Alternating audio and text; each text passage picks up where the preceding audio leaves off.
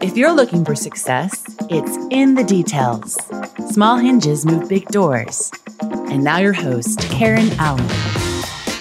Hello, listeners, and welcome back to another episode of In the Details with your host, moi, Karen Allen. I am really looking forward to our conversation today with this amazing guest. I mean, I was just on her website for a little bit and I was already like, she's my soul sister. our guest today, Amina AlTai, helps entrepreneurs and leaders feel good about their work and also feel good in their work through a holistic approach to mind, body, and business. Amina, thank you so much for joining us today. How are you? Karen, thank you so much for having me. I am fabulous and super excited to be with you and get into the details. Yes, let's get into the details. The, these are the areas that go unseen, but they contribute to our success. And I would actually love to talk about maybe your journey to success first. I know you're helping a lot of individuals overcome whether it's limiting beliefs or um, old ways of working, right? There's a, a, huge shift in that happening right now. Mm-hmm. But before we can help others, we go through an experience ourselves, right? When we're walking hand in hand with people and, and guiding them to their best self, I always know there's a story behind the teacher. And I would love to hear, like, what was it like for you to really step into one of the ways I love you say this on your website is your magic. You know, how did you find that? How did you how did you step into it? How did you let go of that old mindset that we have to grind hard for success and really find this new path of of ease and joy? Yeah. I think one thing, I love this question. I think one thing that's really important to share is that we're always becoming because I think sometimes people will look at coaches or people that are a few years ahead and think that they have quote unquote arrived. And so I'm always becoming, but my journey has been quite circuitous. And I think it's actually important to share this because I think a lot of the times, again, it looks sort of linear and direct and simple.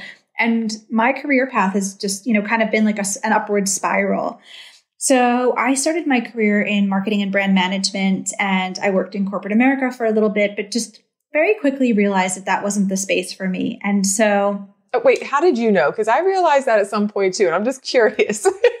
Yeah. Usually my body tells me. So I started to get sick. I just felt like I didn't fit in. And I actually had gotten inspired by another idea. So I was working at this company and I got to work on an initiative that supported female entrepreneurs. And it just kind of enlivened this passion in me. And I was like, I want to figure out a way to do this full time. So I wrote a business plan. I pitched it to someone that I'd gone to school with, and we co founded a marketing agency that was a hybrid. So, one side, we worked with emerging female entrepreneurs and took sweat equity to work in their businesses, and the other side was traditional agency. And it was an incredible experience. And I brought all of my traits into the experience. So, I'll tell you what I mean by that.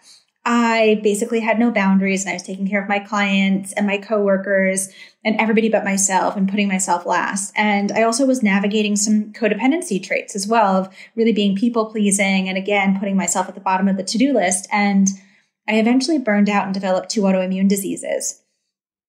And I call this my stop moment because it was very sort of dramatic where I got a call from my doctor one day and they were like, if you don't go to the hospital now instead of going to work, you are days away from multiple organ failure because I hadn't taken care of myself and I was that sick. And so oh it was dramatic at the time, but hindsight, looking back, it's like it was the biggest gift because I had to stop. It wasn't subtle. I had to figure out a new way and really redefine my relationship to work and success. And so at that point, I sold my half of the business to my business partner and I went back to school to study coaching, mindfulness, movement, nutrition, all these tools to feel better in my own life.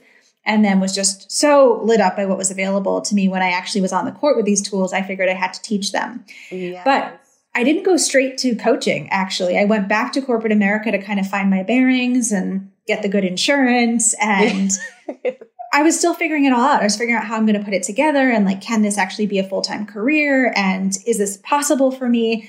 And so it took a few years of working in corporate America, side hustling and building the business. Um, and I actually built a corporate wellness business first and foremost because I was like, oh, I want to teach these wellness tools inside of corporate America to help people live well.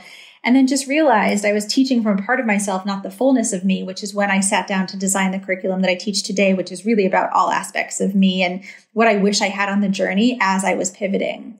Oh so that's the goodness. long story. No, no, that, I mean, you don't know how many times I had to stop myself from asking an additional layer question.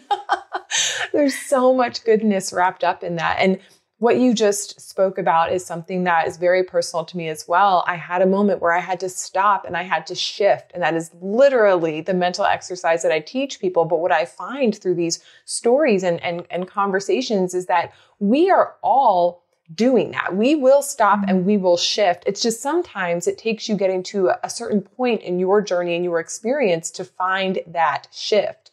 But what happens is, and this is what I love that you spoke to, is like, it's never going to be that straight line that we mm-hmm. all imagine for ourselves. It is going to come with different tensions and stressors. It is going to come with different life experiences and quick halts or, or a really hard left. Um, but what you described was your willingness to stay in flow for mm-hmm. you to be open to learning on that journey as you continue to search for yourself. And some people, I think, hope for like this you know, quick lights, light switch where you're like, oh, now I know exactly what I'm supposed to do. But you're right. It, it is about becoming and surrendering to the journey of becoming. And that's how you find your flow. Yes. And I think I love how you encapsulated that. And I think that's also how we find peace because along the journey, you know, I met so much resistance at every step. And if I allowed that resistance to mean something bigger than it was, I would probably stop there. And so making peace with the fact that we're always becoming there's always contrast there's good stuff and there's challenging stuff. And that's sort of the nature of the experience allows us to have peace on the journey i think too. Absolutely. And if we stop fighting that right mm-hmm. we just accept this human experience then we yeah. actually save our energy from dwelling in that suffering and, and that space of resistance and devoting more energy to the things that give us life. So i have to ask this because it just kept coming up for me as you were talking. Was there any like small habit that you developed on that path of, of, of you becoming, and I know you are still becoming, but during that season of your life, was there any small habit or even nugget of wisdom that really carried you through that you now teach your clients?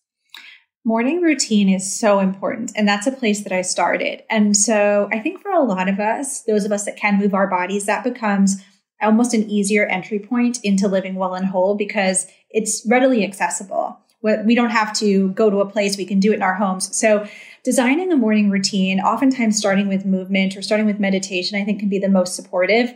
At the time i started with movement and then i was like oh this feels really great. Now i want to go down the path and discover mindfulness and meditation. Oh this feels really great. And now today my morning routine is so specific. I mean it, it evolves from time to time as well with right. every next level of becoming but my morning routine is my time where I really nurture and take care of myself so that I can show up fully for the work that I'm called to do. And it's a place that I really invite people to begin because those are often the hours, particularly for, you know, working professionals or working mothers before everybody else gets up or before the world starts. Those are hours that we might have some quote unquote control over. So we can start to really pour into ourselves before we start to pour into others. And I think that that's one of the most supportive practices um, on my journey for sure. Absolutely. And you know what? It is um, subtle shifts in there too. For example, I am not the biggest morning person. Like if, mm-hmm. if you were my coach and you said, I need you to get before I am, I'd say, sorry, friend, I'm going to disappoint you and myself. totally. But what I found is you're right. It is about how you start your day, but that doesn't necessarily mean you have to start it in a way that doesn't feel natural to you, right? Wouldn't you say, how would you suggest your clients really find what feels best and what supports them? Because everybody is so unique. it, it is going to be different for each individual. I'm so glad that you brought that up because I believe that too. So I believe we all have what I call authentic energy codes. Like we all move through life differently. Like our hormones are different, our brains are different. We're just different. Mm-hmm. And so we want to identify your pattern. So when do you think the best? When are you the most creative? When do you like, you know, to collaborate? When do you like to do solo work? And by identifying that, we can design your week in a way that really honors your body and your brain and the experience that you're in in this lifetime. And so we could potentially look at your calendar and say, okay, where are the pockets of time where you can show up fully, where you know you're going to have some alone time, where we can really create a ritual or a routine for you. So it absolutely doesn't need to be the morning if you're not a morning person. I'm not really a morning person either. I start my I wake up between seven and eight, and then my morning routine is from eight to 11. And then I'm yes. coaching from 11 to six. And so designing it inside the parameters that are true for you is the most important piece. Because to your point, otherwise we won't do it and we will beat ourselves up and we'll fall down. Exactly. Oh, I love how you said that. Same thing. It's like I like to ease into my day, and how I ease into my day matters because it sets the intention and the energy that I'm bringing to my work, to my son, to my family. Mm-hmm. And a small tweak for me was not using my phone as my alarm and instead mm-hmm. using a sunrise clock because I would wake up and I would set, um, I would hit snooze on my phone and I'm ready to get up and I'm starting to get up, but then my phone is still in my hands. So the next activity or action that I take is some sort of checking an email or checking a response. And now what I found was I was then going into the reactive mode instead mm. of being mm. in more of an intentional mode with my day. And it was again, small swaps, right? Instead of being on my phone and checking emails for 15 minutes, now it's 15 minutes of meditation. You're right. It's the small adjustments and they really make an impact on the direction of your day. I love that example because to your point, it is subtle, but can yield a profound shift in our experience. Absolutely. Absolutely. So when people think about, okay, I can start my day with a different intention, and I know that's going to be helpful, but really people have, I believe, we all have this audacious goal of feeling fulfilled. Mm-hmm. And because it's so big, it can be incredibly daunting and mm-hmm. overwhelming. Mm-hmm. So, as individuals come to you and they're looking to say, Hey, you know, I want to find meaning in my career, I want to have a deeply fulfilling life. Yes, your morning routine is going to be a, tool that you give them, but what are some other little changes that you would encourage our listeners to start being open to or to start pursuing so they really can start to be on that path of like a deep, enriching kind of work and also lifestyle? Mm, my gosh, there's so many ways I want to respond to that question. So give it all to us, so please. Good. We're here for it. Stephen Cope has this book called The Great Work of Your Life. And in it, he says something to the tune of, and I'm paraphrasing, when we miss our Dharma by a millimeter, we miss it by a mile. And so I think that the journey of fulfillment is the shift of a millimeter for most of us. And so when I work with people to really feel more fulfilled and aligned in their careers, we look at values, gifts, joy, what we want to impact, and what we need. So we all have our most exceptional abilities and we want to get on the court with them. We all have different values and we want to make sure that we're on the court with those in the context of our work. What do we want to impact in the world? What brings us joy and then what we need to show up fully for that work. And when we tweak those things just a millimeter, there's often boundless fulfillment and expression in there. And so that's a place that I really start with my clients. And it's really interesting too, because even the conversation around gifts or exceptional abilities can be activating for a lot of people because we've been taught in society that genius is quote unquote for the select few. And that's not true, right? That's sort of a bit of a patriarchal myth, in my opinion. Yes. We all have most exceptional abilities just waiting to burst forth and for us to get on the court with them. And I want to name that it can be a form of privilege to just stand in our exceptional abilities, and that might not be available for all of us. But every day, it's about a journey taking one step closer to them. Absolutely. Abs- and also thinking about this, this, this is a way that may be restricting you. Dear listener, you may think that it's just going to show up in your work, but honestly, I believe that that fulfillment, that deep desire, that expression of, of your gifts and also aligning yourself with your needs, all of that, that is like how you live. It's not just your work. It is how you mm. interact with people. It is what you stand for. It is how you show up, whether you're a volunteer at your kid's school or whether you are running a business. It is how you show up in this world. And I love how you break that down because when you do, I actually, I think I saw this on your website, you start to create something that is really true to you right? Mm-hmm. And we're all so different. Our our brains are different. Our experiences are, are different. Heck, our fingerprints are different. Yep. So when you're trying to find like what is the work that feels fulfilling to me, know that it is going to look slightly different than the person standing next to you because it's about what's true to you. And I think expressing ourselves from that place is so generous and wonderful and also shifts us out of competitive thinking because when we recognize that we are all such individuals and we all have such unique contributions, there's no above or below, there's no competitive thinking because we're all so different and we all came here to contribute something markedly different, which I think is such a beautiful, generous way to go through the world. Absolutely. Can you imagine the world if all of us brought our full self, like with all of our interests and all of our glory and everything that makes us who? Could you imagine? Like, I mean, heaven on earth. That's what that would be. That's exactly what it would be. And so the difference there is again a little subtle shift that I talk about often, and you do as well. Um, it's about choosing growth over fear. Mm-hmm. We feel fear. That is normal. That is natural. But you choose to either live and operate from that place or you stop because you notice it and then you shift and you're choosing growth. You're learning from that experience. Talk a little mm-hmm. more about what you do to choose growth over fear in those small, subtle moments that we know are, are, are still part of our journey to becoming. Yeah. Faith is a really huge piece here. So that goes back to the beliefs level. So I believe that our mindset's really important, that faith is really important. Having the right people around us is really important. Being on the court with our most exceptional abilities is really important. But if we're getting into the details, one of the things that has shifted me that millimeter to be in a space where my business feels truly aligned and I feel like I'm doing the great work of my life has been faith. So the deep belief that I am going to achieve the desired outcome, that I'm going to feel whole and full in my career, that I'm going to contribute in the way that I want to contribute. So this deep faith and belief that it's possible and available to me has been the biggest thing. And so every day I'm in practice with that faith. Every day I'm in conversation with that faith. Mm. I was going to say I have goosebumps, but I heard it once called truth bumps.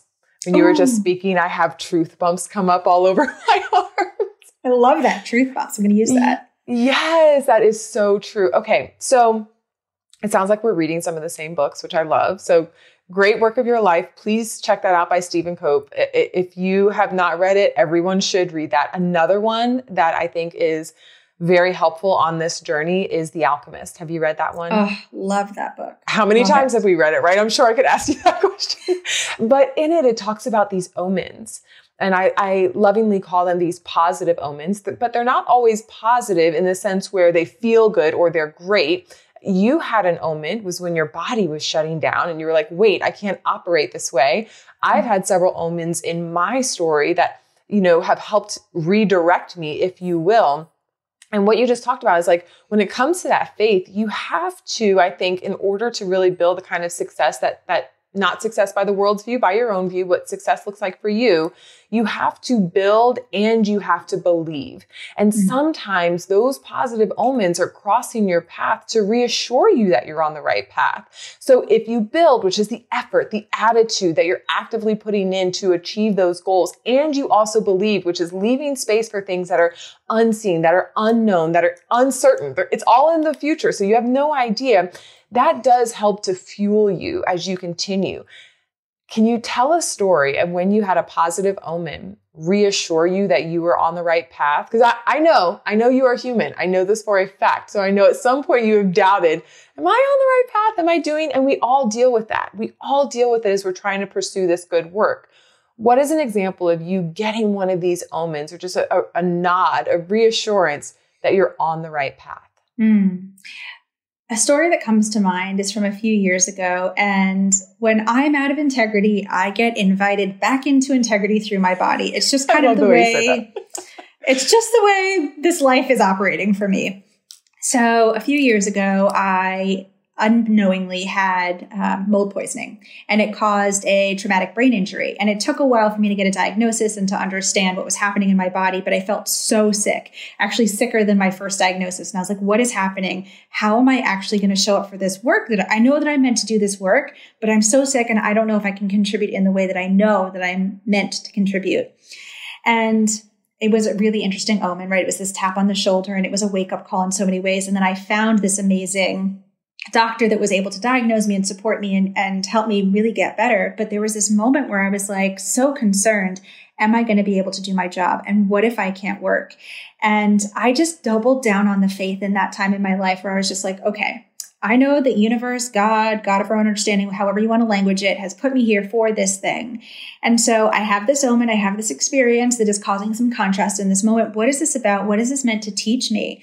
And I think that there was still some healing and learning for me to do around the codependency and around the overgiving. And so this was a perfect opportunity because when you're sick like that, there's no way you can overgive. You have to That's be right. so considered in how you spend your energy. And so I think it was this huge invitation for me to reorganize my business, redesign my business.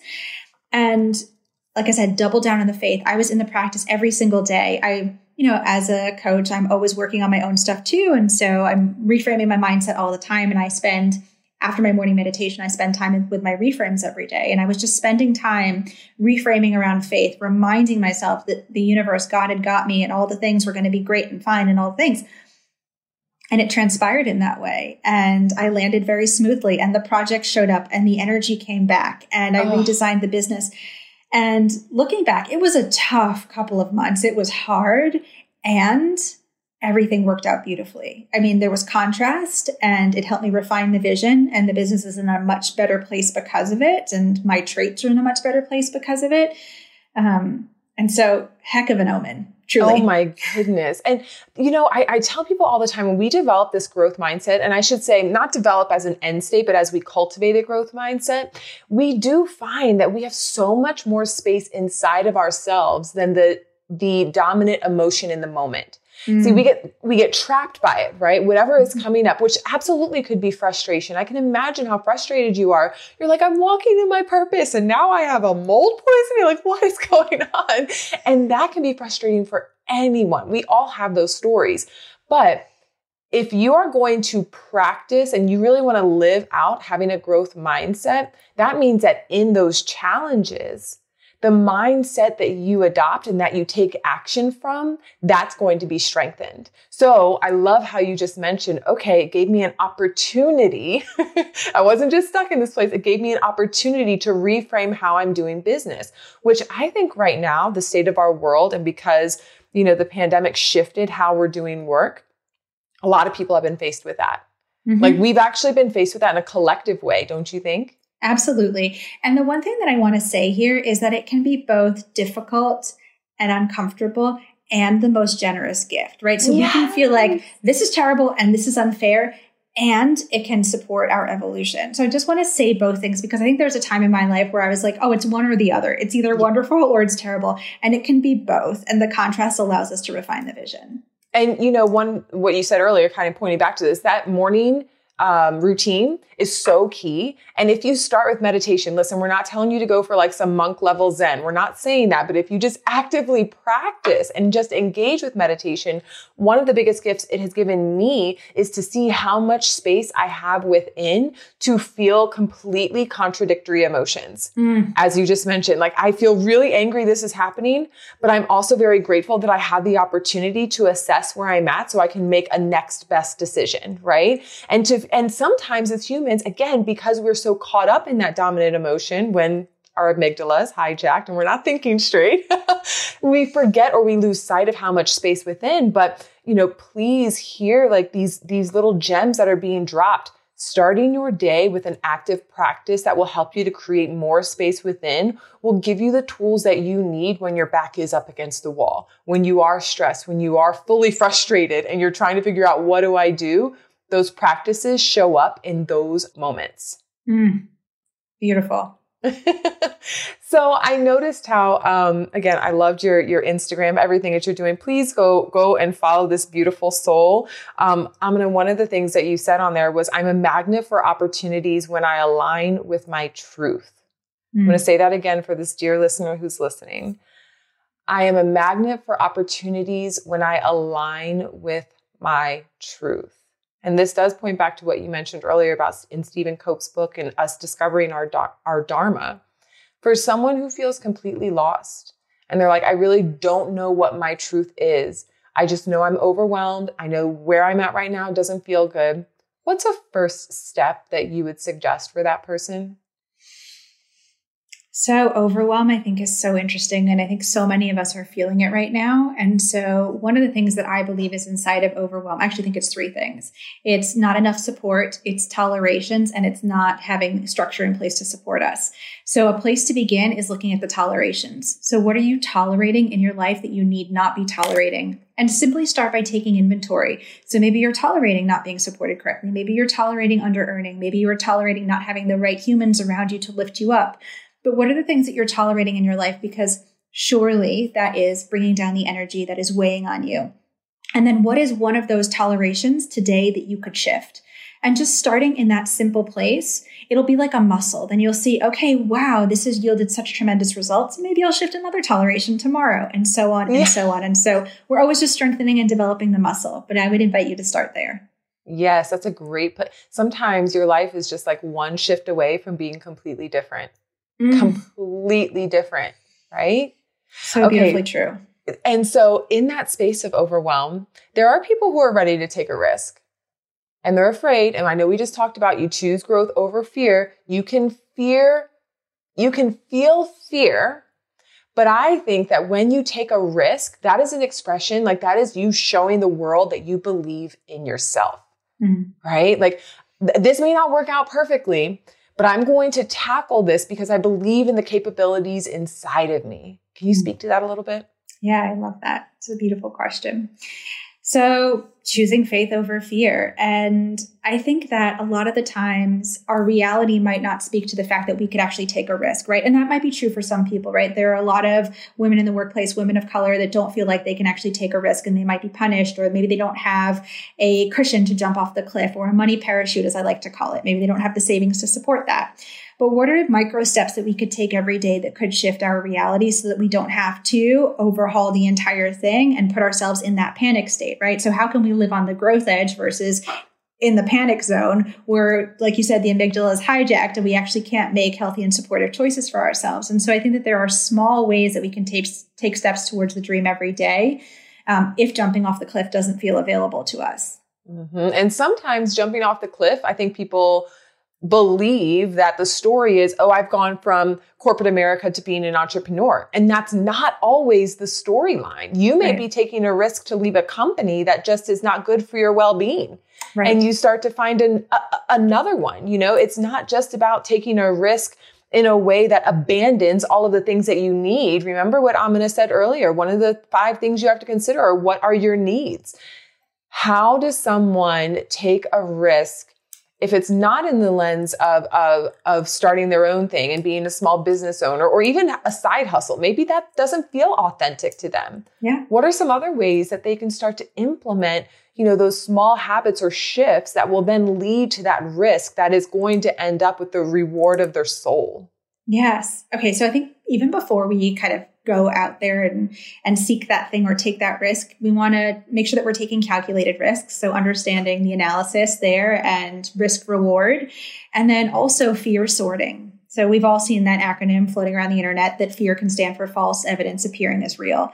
And so, you know, there are times when our fears are absolutely real and valid, and there are times that they are false evidence. And so before we go out and take this risk, we want to fear sort and understand is this feel fear real and true? Is it likely to happen? Is it not likely to happen? And if it is likely to happen, what can we do to kind of soften the blow or offset some of that before we go out and take that risk?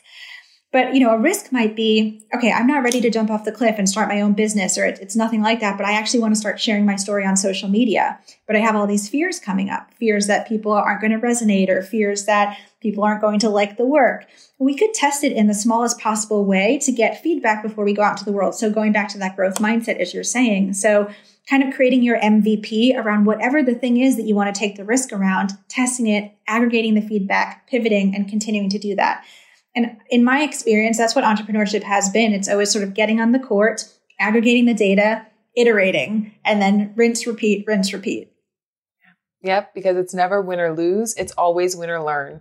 Mm, if you can yes. learn in that process, then you're moving forward. And that's just what life is about. It's not about having it all figured out. It's about being willing to move forward. That's it. Mm. Uh, this pops up for me. Um, after I lost my husband, it was like a year from hell. And the last straw that broke the camel's back was when I was fired from my corporate job.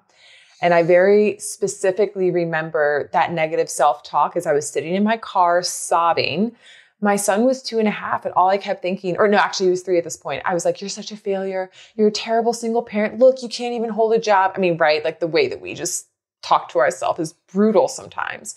And I remember having this moment where I was like, I could either just find another job or I could go this entrepreneur route. But I had to calculate that risk a little bit, right? I knew mm-hmm. that the end result of me being an entrepreneur, it actually wasn't about like me having this freedom to do whatever I wanted to.